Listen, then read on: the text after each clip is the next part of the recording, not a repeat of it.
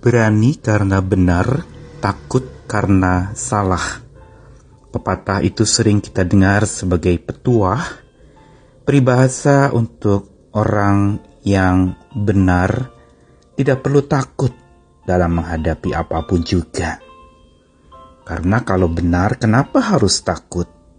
Kalau kita salah, baru kita perlu takut. Namun, di balik kata-kata itu, apa yang dimaksud dengan orang yang benar itu? Apakah ada di antara kita yang sungguh-sungguh benar? Orang yang benar bukan orang yang suka mengajarkan kebenaran atau mengujarkan kata-kata kebenaran. Orang benar juga bukan orang yang merasa diri benar atau membenarkan dirinya dengan mencari-cari pembenaran diri.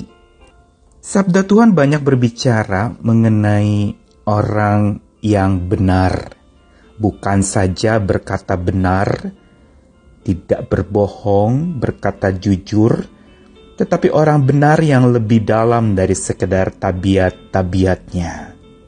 Saya Nikolas Kurniawan menemani di dalam sabdanya menyapa kita lagi hari ini dari Yohanes 8 ayat 31 sampai 32. Maka kata Yesus kepada orang-orang Yahudi yang percaya kepadanya, Jikalau kamu tetap dalam firmanku, kamu benar-benar adalah muridku, dan kamu akan mengetahui kebenaran dan kebenaran itu akan memerdekakan kamu.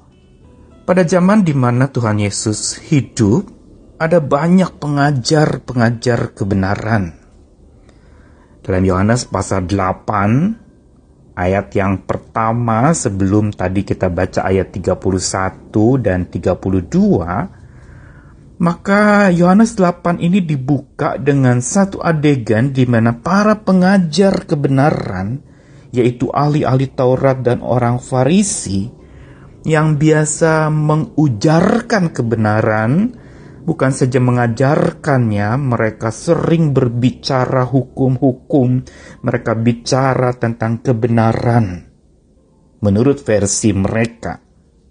Namun yang terjadi sebenarnya mereka memutarbalikkan kebenaran itu serta menyalahgunakannya untuk menghakimi seorang yang berdosa, yaitu perempuan bersinah yang kedapatan bersinah lalu dibawa ke depan Yesus untuk dihakimi. Dan di sinilah kita lihat bagaimana orang-orang yang mengajar kebenaran dan mengujarkan kebenaran itu, sesungguhnya mereka belum hidup di dalam kebenaran. Mereka masih penuh dengan kepalsuan, Bahkan tidak ada di jalan yang benar. Mereka masih hidup di jalan yang benar menurut versi mereka, tapi bukan benar menurut versi Tuhan. Dan mereka juga belum menjadi orang benar sesuai dengan apa yang Tuhan mau. Mereka hanya merasa diri benar, mencari-cari pembenaran diri, tapi tidak hidup di dalam kebenaran itu. Dan akhirnya mereka sebenarnya dibelenggu oleh kebenaran yang mereka pahami sendiri. Hukum-hukum yang mereka ajarkan itu justru membebani mereka sendiri. Dan satu hal yang paling mereka ingkari dan sangkali adalah kebenaran tentang diri mereka yang rapuh. Kebenaran tentang diri mereka yang penuh dengan dosa dan kesalahan. Ini yang mereka ingkari, ini yang mereka sangkali, mereka bisa lihat orang-orang dengan ketidakbenarannya, tapi mereka nggak bisa lihat diri mereka yang juga tidak benar itu. Sehingga pada saat mereka bawa perempuan berdosa itu, Yesus mengatakan siapa di antara kalian yang paling benar, yang tidak berdosa. Hendaklah dia yang melempar batu pertama kepada orang perempuan yang berdosa ini. Yesus mengajarkan bahwa kebenaran itu adalah anugerah Tuhan bagi orang-orang yang tidak benar dan yang sadar bahwa dirinya tidak benar. Kebenaran dari Tuhan adalah kebenaran yang memerdekakan. Kebenaran dari Tuhan adalah kebenaran yang bukan saja bicara jujur, tetapi bicara tentang Tuhan sebagai sumber utama dari kebenaran itu. Dan tanpa Tuhan, kita tidak pernah bisa dapat jadi benar, hidup benar, dan ada di jalan yang benar. Kita butuh Tuhan Sang Maha Benar itu. Sabdanya hari ini menyapa kita ingin memberitahukan tentang kebenaran yang memerdekakan itu, yaitu kebenaran dari Tuhan. Dan untuk itulah kita perlu memberi diri untuk dimerdekakan oleh kebenaran itu. Apa artinya memberi diri untuk dimerdekakan oleh kebenaran itu? Pertama-tama adalah merendahkan diri di hadapan Sang Maha Benar itu. Perhatikan kata, "Jika engkau dalam firmanku. Kata dalam firmanku atau tinggal di dalam firmanku. Itu berarti tinggal bukan saja dalam kata-kata Tuhan, tapi tinggal di dalam Tuhan. Yang berarti kita sadar bahwa kita kecil. Kalau kita ada dalam sebuah ruangan, kita lebih kecil dari ruangan itu, bukan? Tuhan ingin beritahukan kalau engkau ingin mengalami kemerdekaan karena kebenaran itu, engkau harus sadar, engkau rendah, engkau rapuh. Engkau kecil, engkau sangat tidak berdaya tanpa Tuhan. Engkau harus tinggal di dalam Tuhan yang maha besar itu. Dalam kebenarannya yang sangat dahsyat itu. Ini rahasia pertama.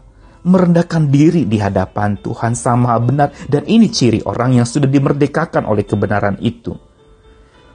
Bukan membangga-banggakan diri sebagai orang benar justru, tapi menyadari bahwa dirinya belum benar dan terus sedang dibenarkan oleh Tuhan yang beranugerah mengasihinya. Lalu yang kedua bukan saja merendahkan diri di hadapan Sang Maha Benar, orang yang memberi diri untuk dimerdekakan oleh kebenaran itu juga punya tabiat yang kedua yaitu mendekatkan diri dengan Sang Maha Benar itu. Mendekatkan diri yang berarti tetap belajar, dikatakan kamu adalah murid-muridku Jikalau engkau mengetahui kebenaran, jikalau engkau tetap dalam firmanku, kamu murid-muridku, dan kamu akan tahu kebenaran itu, dan kebenaran itu akan memerdekakanmu. Yang kedua adalah mendekatkan diri di hadapan Tuhan. Yang berarti menyadari bahwa kita adalah pembelajar-pembelajar seumur hidup kita. Relasi karib kita dengan Tuhan inilah yang menyebabkan kita dapat tetap hidup benar, berkata benar, ada di jalan yang benar, dan terus menjadi benar tanpa kita perlu membenar-benarkan diri kita atau menganggap diri kita benar. Karenanya mari berjalan lagi dalam kebenaran itu. Di sekitar kita ada banyak berita-berita yang tidak benar, atau kita berhadapan dengan orang-orang yang tidak benar. Marilah mata kita fokus kepada Sang Maha Benar, yaitu Tuhan kita. Dialah yang akan memerdekakan kita oleh kebenarannya. Selamat menjadi benar oleh kekuatan Sang Maha Benar. Amin.